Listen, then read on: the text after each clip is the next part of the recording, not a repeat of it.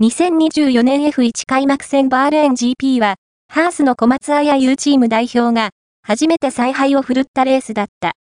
ケビン・マグヌッセン12位、ニコ・ヒュルケンベルグ16位という結果は、去年の開幕戦の13、15位とほぼ同じ。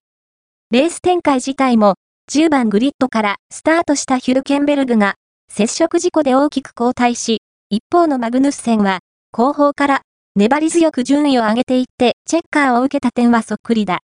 投稿 F1 開幕戦バーレーン GP 決勝の要点、注意争いで輝き見せた新体制の小松ハース。